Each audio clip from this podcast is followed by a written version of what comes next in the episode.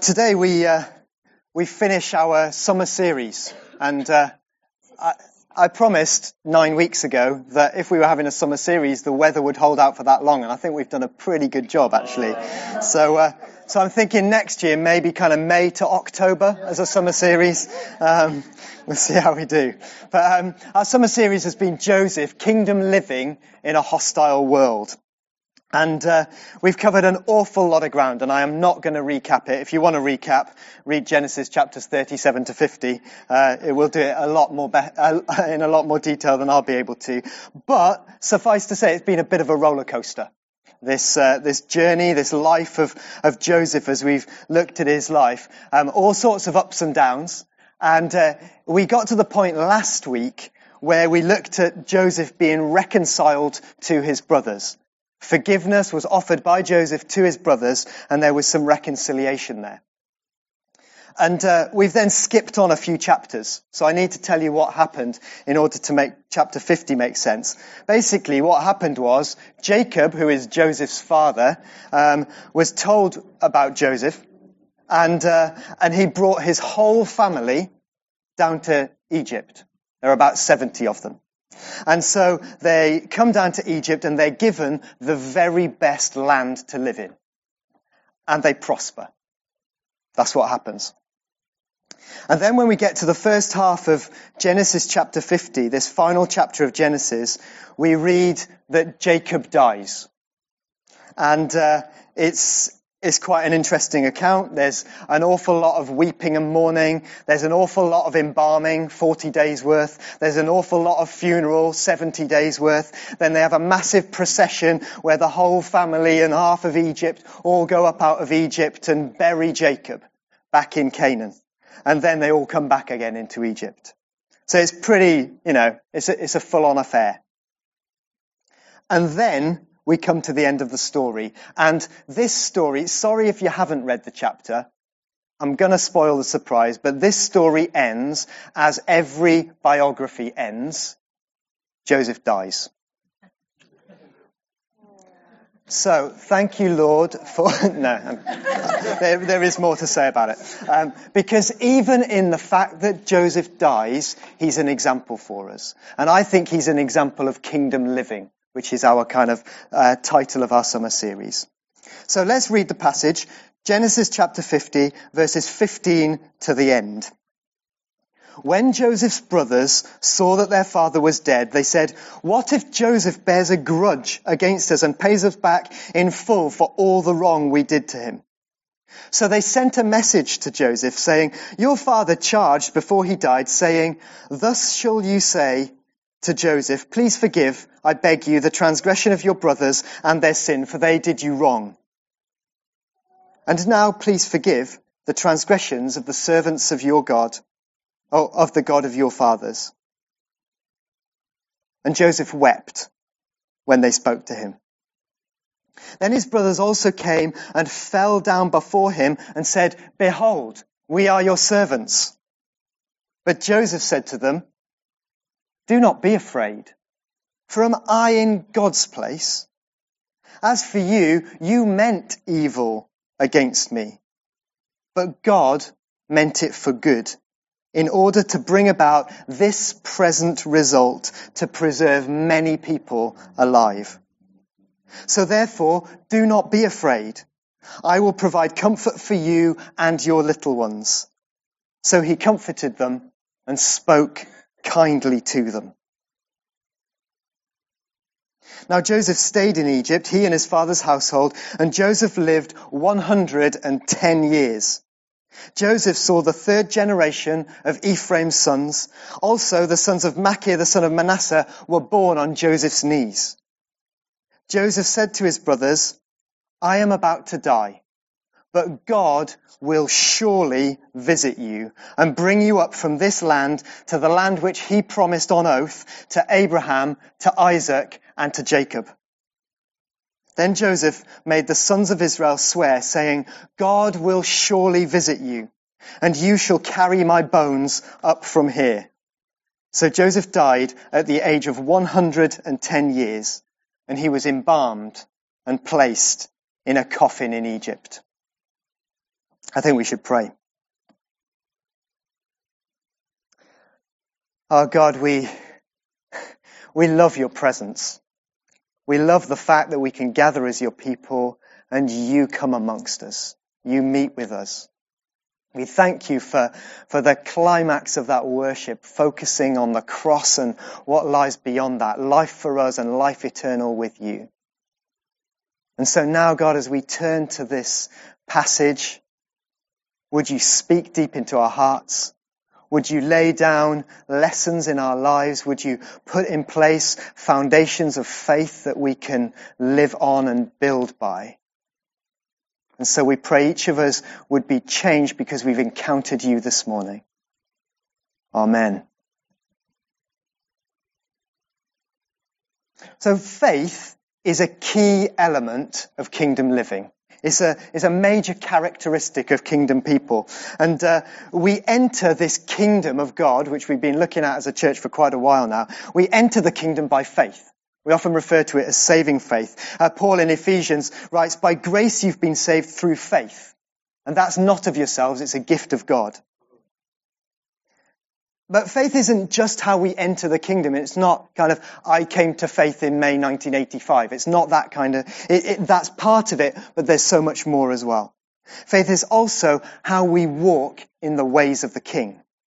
That's kingdom living. So it's how we enter the kingdom, but it's how we continue in the kingdom as well. This way of the king. And we walk by faith and not by sight. But faith is a gift of God. It's not something we conjure up. Um, but it is something that we can develop and grow. I've uh, uh read it likened to a muscle. Faith is a muscle that as you exercise the muscle, so it grows and develops and gets stronger. And this morning, what I want to talk about is that kingdom characteristic of faith. Now, there's a chapter in the Bible that kind of stands out above all others in terms of describing faith. And that's Hebrews chapter 11. Hebrews chapter 11 kicks off with faith is being sure of what we hope for and certain of what we cannot see. And then the author to the Hebrews goes through this whole list of people from across the ages and says, by faith, such and such did this. By faith, such and such did that. By faith, such and such did that. They're set up as this kind of hall of faith, this set of examples, witnesses for us. And when we get to verse 22 of Hebrews chapter 11, we read this. By faith, Joseph, when he was dying, that's the bit we just read, made mention of the exodus of the sons of Israel and gave orders concerning his bones. Of all the bits of Joseph's life that the author to Hebrews could have chosen, he chose the bit when he dies. Why is that? Why is that? I tell you why. It's because he died well. He died full of faith. And this faith which he demonstrated, like the faith that we read about through all of those examples in Hebrews 11, is future oriented. It's focused on what lies ahead. By faith, Joseph, when he was dying, said these various things. So I want to draw out a few of these characteristics. There's four of them. Um, and the first is that this faith acts. The brothers come in fear and trepidation. In my opinion, they concoct this story, this message from Jacob. Oh, dad, when he was dying, said you should do this. I don't believe that's true. I believe they brought that message, but I think that's a concocted thing. I think Jacob knew that he would, that the brothers were forgiven by Joseph, but they didn't know that. Or they didn't believe it, or they didn't accept it. And it's interesting, isn't it, that Joseph has displayed this amazing forgiveness. And yet the brothers don't seem to have got it. And it shows really that it's very easy, well, it's easier to kind of be forgiven by someone else or even to forgive someone else, but actually to accept that forgiveness and forgive yourself is a, is a difficult thing. And I'd encourage you to listen to Rob's talk from a couple of weeks ago where he goes into that in much more detail. But it is true that at this point, Joseph had the power now to punish his brothers. And maybe he was kind of just waiting till dad's out the way and then I can deal with that properly. I mean, he was the prime minister of the most powerful nation in the world. He could have done what he wanted. He could have slung them into prison at a whim. That had happened to him, so why not? He could have an investigation and uncover, uncover some new evidence that would convict them. He could adjust the government local plan for land use in Goshen and change it from farming to pyramid building. He could have a sort of exit, exit of all the Hebrews and kick them out. Send them out of the land. It would have been very easy for him to set things straight. And after what they did, possibly they deserved it. But he doesn't do that. He doesn't do that. Instead, he does this. When he receives their message, he weeps. He weeps. Why? Because he realizes they just haven't got it. They haven't got it yet. And so he weeps. And then he, he calls them, or they come to him, and he speaks to them. And what does he say? Don't be afraid.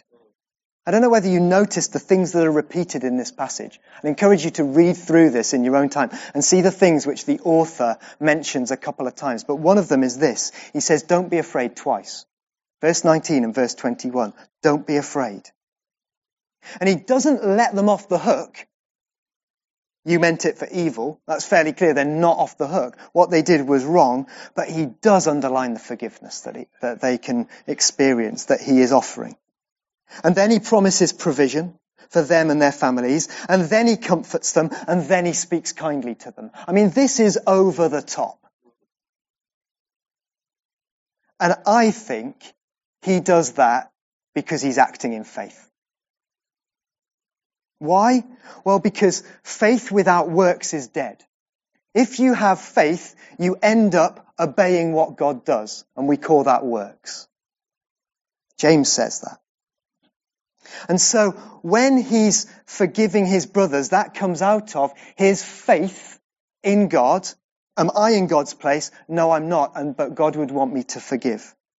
It's an act of faith. And genuine faith results in genuine obedience to following in the ways of the King. And that means imitating God and developing godly character. And one of those traits is demonstrating grace and forgiveness towards others faith acts. Future oriented faith shapes how we act in the present. So that's the first thing, is that faith acts. But secondly, faith focuses on God. We can interpret the past in, through any number of filters. And uh, certainly I find it very easy to look back at past events and kind of replay the events and kind of wish that this thing had been slightly different because that would have led to a slightly different outcome my kind of interpretation of history always results in something much better in the present than I currently think it is. That's not what Joseph does here. He could have looked back and filtered things through a lens of bitterness or hatred or disappointment or letdown, or he could even have gone for kind of denial and maybe they didn't really mean it. Could have filtered the events in all sorts of different ways. But instead, he filters it through the filter of faith. How does he do that? He focuses on God. So we read, you meant evil, but God meant it for good. You can't say that kind of thing unless you've got faith. You just can't do it. That statement is grounded in the sovereignty of God, in his belief that God is in charge of all of these events. It recognizes God's hand on the events, it discerns his actions, and it grasps hold of his sovereignty and says, God put this in place. God meant it for good. And so this is incredible, I think, that at the end of his life, 110 years he's been living, he can look back and he sees God's hand on everything. I love that. I want to do that. 110, that sounds quite old, but, you know, towards the end of my life, I want to be able to look back and go, yeah, God's hand, God's hand. Yeah, that was meant for evil, but God meant it for good. Yeah, that wasn't meant for the right reasons, but God meant it for good. Again and again and again and again. That behind me as I look back is a trail of the goodness of God acting in my life. Whatever I thought at the time, that God meant it for good. That is exercising the faith muscle. Because that's not an easy thing to do. So that's the second thing, quite brief. The next two points are longer. Okay, so don't worry, you don't have to go home early. So the third thing is that faith looks ahead to the fulfillment of God's promises. And this really is where the writer to Hebrews gets his material. So let me read that verse again. Hebrews 11, 22. By faith, Joseph, when he was dying, made mention of the exodus of the sons of Israel and gave orders concerning his bones. I'd just like you for a moment to think about Genesis chapter 1.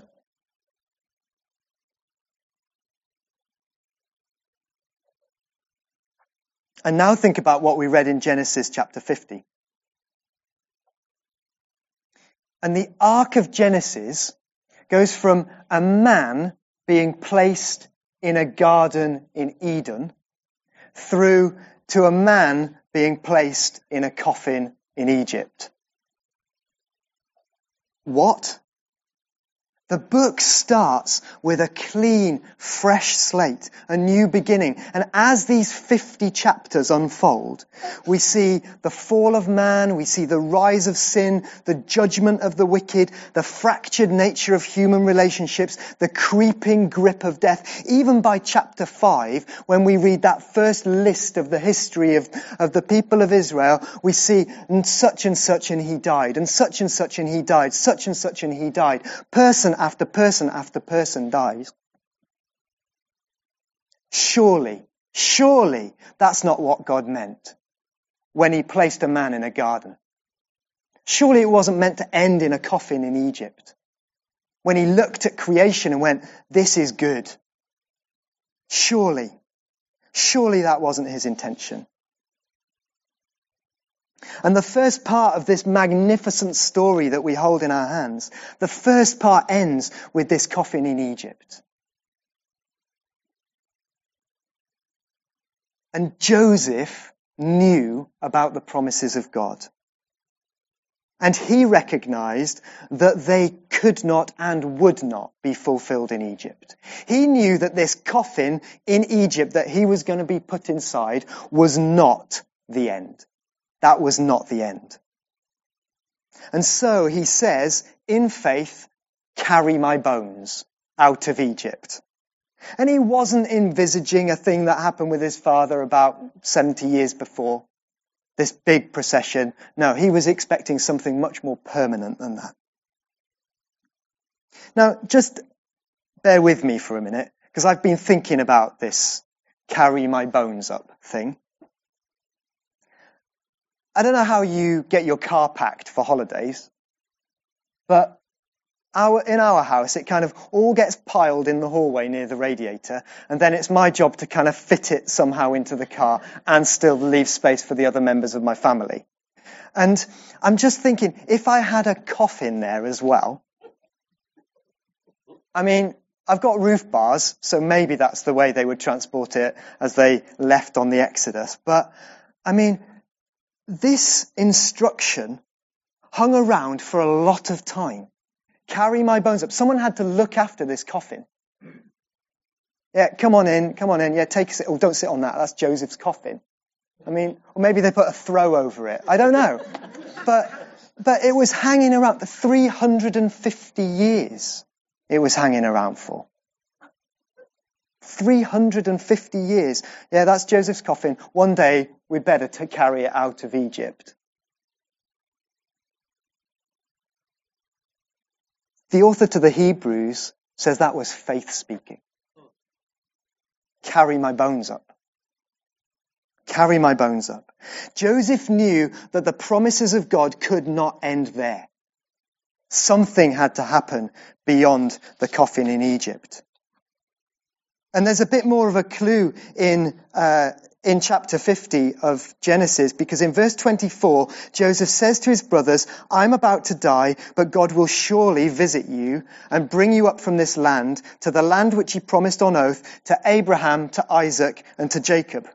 Now that's not just a nice little motif, you know, a nice little sign off to Abraham, Isaac and Jacob.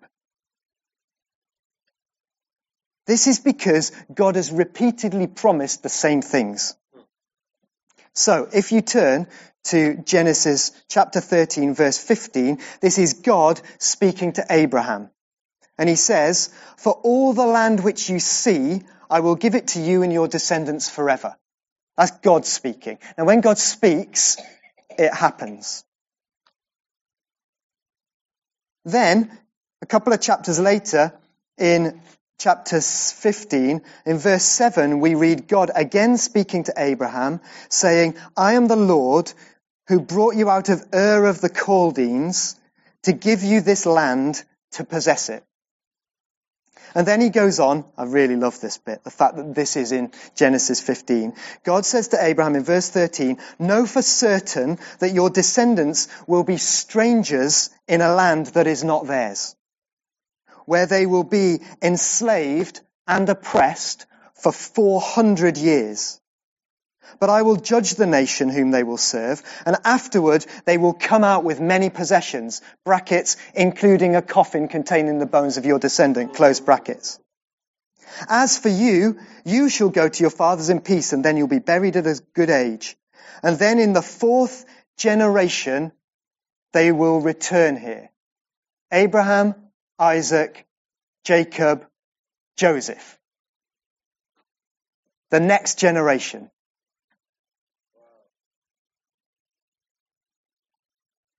That was the promise to Abraham. Verse 18 of chapter 15. On that day, the Lord made a covenant with Abraham, saying, To your descendants I have given this land, from the river of Egypt as far as the great river, the river Euphrates. And then there's some other nations which they will conquer. So God promises this to Abraham, but he goes on and he promises it to Isaac. So in chapter 26 of Genesis, verse 3, God says to Isaac, travel in this land and I will be with you. Bless you. For to you and your descendants I will give all these lands and I will establish the oath which I swore to your father Abraham. So he promises it to Abraham and he promises it to Isaac. And guess what? He promises it to Jacob too. So in chapter 28 and verse 13, God says to Jacob, I am the Lord, the God of your father Abraham and the God of Isaac. The land on which you lie, I will give it to you and your descendants. Then in chapter 35 of Genesis, he speaks to Jacob again and says, the land which I gave to Abraham and to Isaac, I will give it to you and I will give the land to your descendants after you. Is it clear yet that when Joseph says, God will surely visit you and bring you up from this land to the land which he promised on oath to Abraham, yes, to Isaac, yes, and to Jacob, yes, that's what he's going to do. The bottom line is this. This family, the Hebrews, the Israelites, didn't belong in Egypt. Their inheritance lay elsewhere. And that's why the coffin in Egypt was not the end. Because they didn't belong there. Joseph had lived 93 out of his 110 years, that is 84.5% of his life, in Egypt. He was the prime minister. He was basically Egyptian, but he knew he didn't belong there. He knew he didn't belong there because he knew the promises of God. He'd heard them as a boy. He'd been told them by his mother. He'd been told them by his father. Remember, he's the father's son, the father's favored son. What would he have, they've talked about other than, yeah, you're going to inherit the promises, son, and these are the promises. And so he gave orders for his bones to be carried up. I love that. Didn't end in a coffin in Egypt. And so I just wonder about the kind of plans and promises which you feel are over your life. Because I think sometimes we can find or feel that they're heading towards a coffin in Egypt, to use that image. So a few years ago, I went through a period where there was significant pressure and dif- difficulty in various areas of life. There was pressure in our marriage. There were significant difficulties at work. There were things were not going well in the church that we were part of. And I had faith and hopes for each of those areas of life. And it didn't seem to be going anywhere. In fact, I could quite easily have opened that coffin, if I'd known about this image, opened that coffin, buried it all in there, closed it, padlocked it, and put it to the side for 350 years because it would have been less painful. And as I prepared this message, I kept coming back to this image of the coffin in Egypt as being representative of where some of you feel that your plans and hopes are kind of heading towards or maybe inside and the lid shut. I felt particularly that this related to someone in terms of their job. That maybe they took on a job with a promise of promotion. Maybe the company was quite small. There was, there was, yeah, we're going to expand and it was going to grow and, and all that kind of stuff. And actually it's just turned into disappointment. It's other people have kind of been appointed um, alongside you. Maybe people have been promoted over you, and you feel like you're overlooked, sidelined. And I just feel that God would want to say to you, my plans don't end in a coffin in Egypt. Whatever it seems like, whatever it appears is happening, God's plans never end in that coffin in Egypt. And there may be other areas as well. Other areas of life, maybe relationships that were once warm and tender. And that's kind of dissipated a bit. The troubles of life mean that it's now, yeah, we rub along okay, but actually the hopes I had for it, they're kind of in this coffin in Egypt. Maybe it's just that life seems to have served up disappointment after disappointment after disappointment after disappointment. And the hopes, whatever area they were, are now just residing in that coffin. You need to hear this this morning. God's plans never, never end in a coffin in Egypt. Never, not ever. Whatever those plans are, that is never the end point. They may not look like how you envisage or imagine, or want or wish them to look like, but they don't end in a coffin in Egypt. It won't always look like these things are working out. But that's where the kind of looking back and being able to say God meant it for good is so crucial. Why that exercise of the faith muscle is so important. And the circumstances you're in may be confusing, they may be challenging, they may be difficult, they may even be overwhelming, but they don't have to end in a coffin in Egypt. It may not be that you see the full fulfillment of those promises, though. Abraham didn't. Isaac didn't. Jacob didn't. Joseph did kind of end up in a coffin in Egypt for 350 years before he was taken out again. So I'm not saying it's going to work out in a nice, comfortable, happy, you know, the curtain goes up sort of way at the end, comes down sort of way at the end. But what I am saying is that God's plans in the big scheme of things never end in a coffin in Egypt. And because Joseph believed that in faith, he was able to look death in the face and say, carry my bones up. Carry up this coffin because it doesn't end here. So faith acts. Faith focuses on God. Faith looks ahead to the fulfillment of God's promises. And faith anticipates the presence of God. So by faith, Joseph, when he was dying, made mention of the exodus of the sons of Israel and gave orders concerning his bones. And when he's dying, twice he says, God will surely visit you. I love that. He's about to die. He says, it might be a bit of a burden, but look after my coffin because you'll be carrying it. God will surely visit you. God will surely visit you. Now we've got to remember that when Joseph said this, there was no issue for the Hebrews in Egypt. No issue. Read chapter 47 verse 27. Now Israel lived in the land of Egypt, in Goshen, where they acquired property in it and were fruitful and became very numerous. They were very happy in Egypt. Very happy. Very prosperous. They were comfortable. There was plenty of work. There was land. There was food. The famine was over. Everything was fine. Joseph says, you need to know this. God will surely visit you.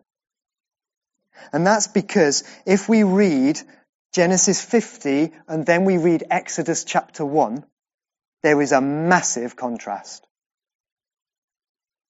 Now there's a 350 year time period between the start, the end of Genesis and the start of Exodus. That's a long time.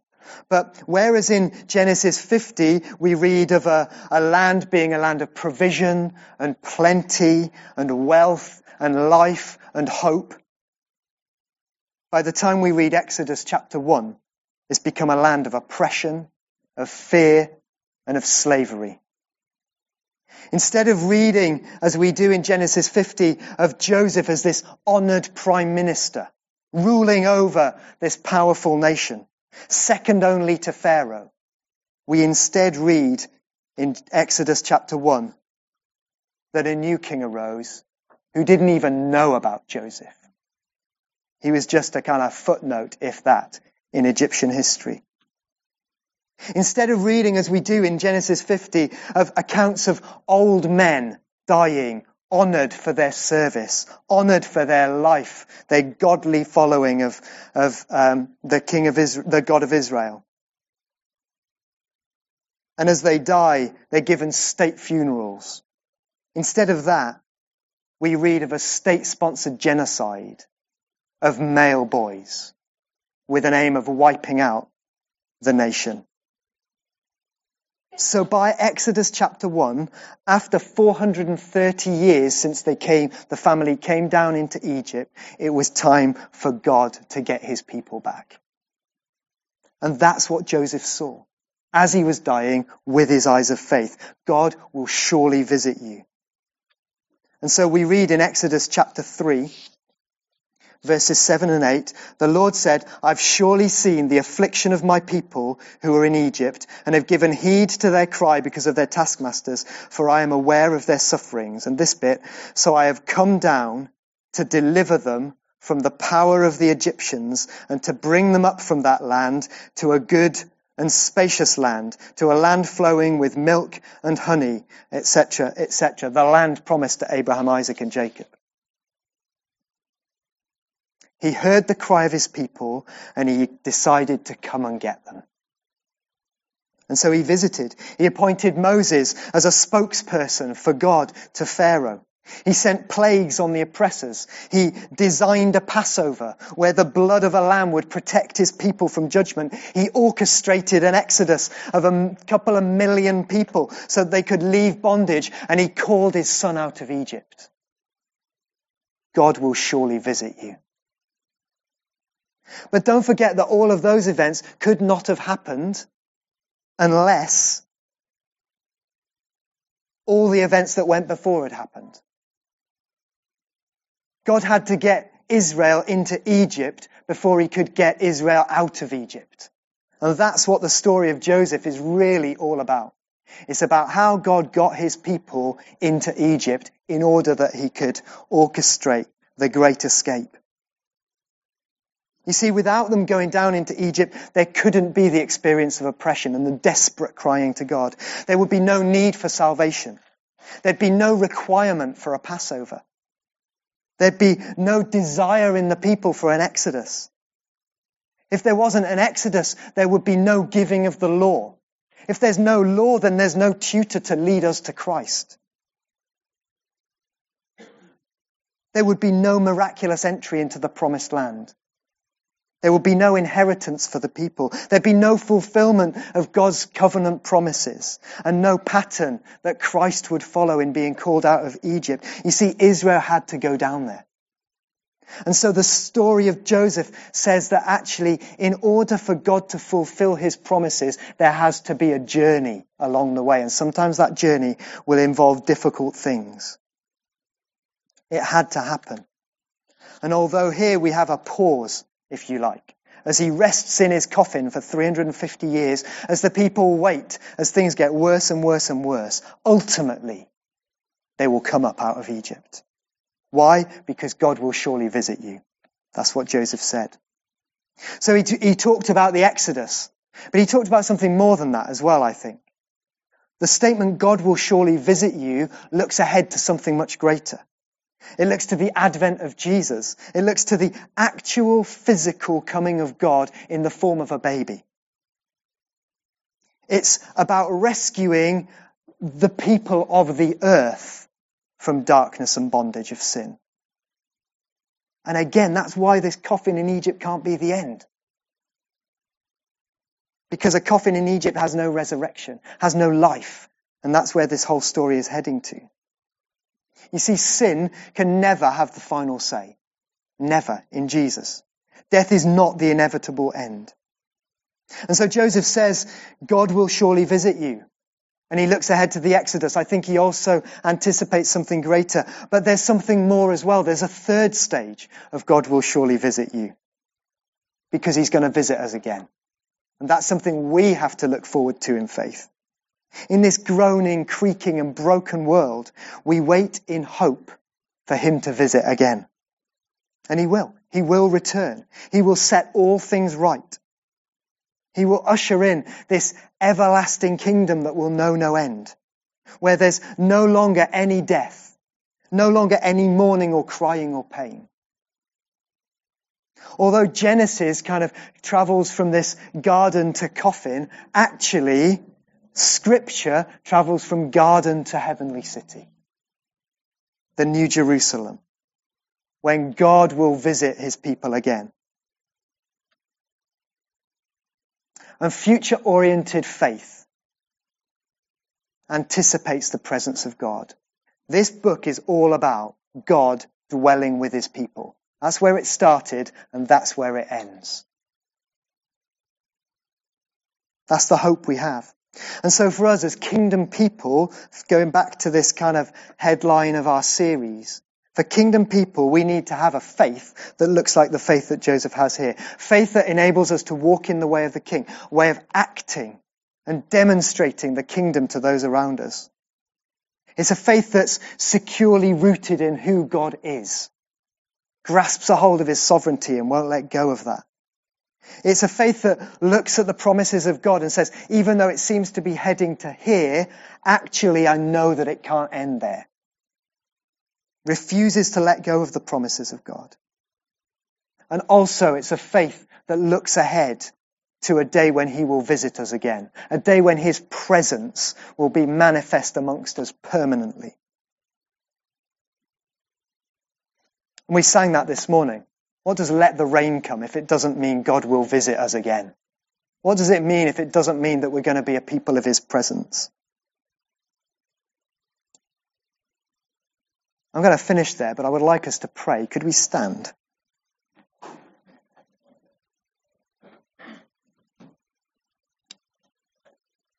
Yeah, just draw near to him now. So we reflect on this final episode in the life of Joseph, we see that above all else in this passage, he was a man who demonstrated faith. An unrelenting clinging to the promises of God.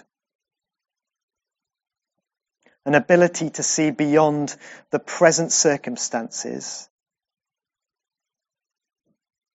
to what would happen in the fulfillment of God's plans.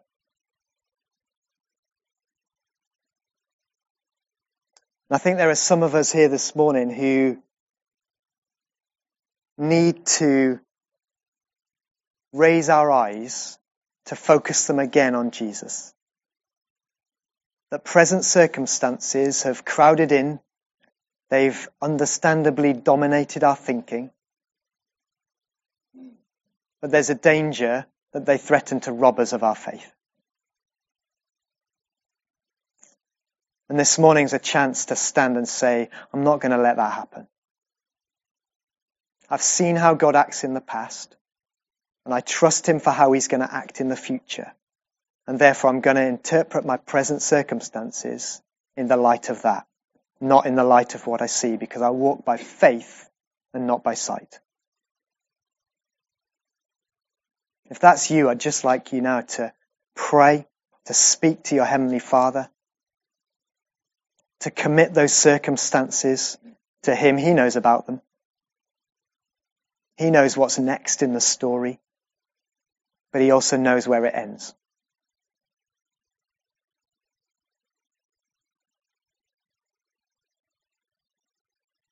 Father, I pray now that for each of us there would be a gift of faith planted in our hearts by your Holy Spirit.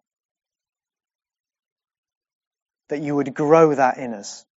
You would put it in us, God, that we can, through our, the circumstances that we see around you, we're able to see you.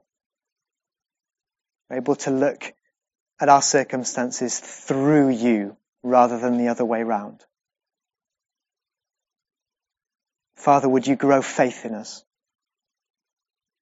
Would you remind us again of your promises? Remind us, of, where this will end, what you have spoken, what you have said to us.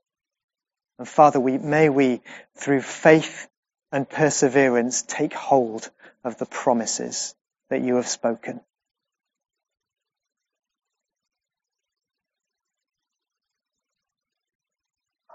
Father, we pray that we would be a people who demonstrate your kingdom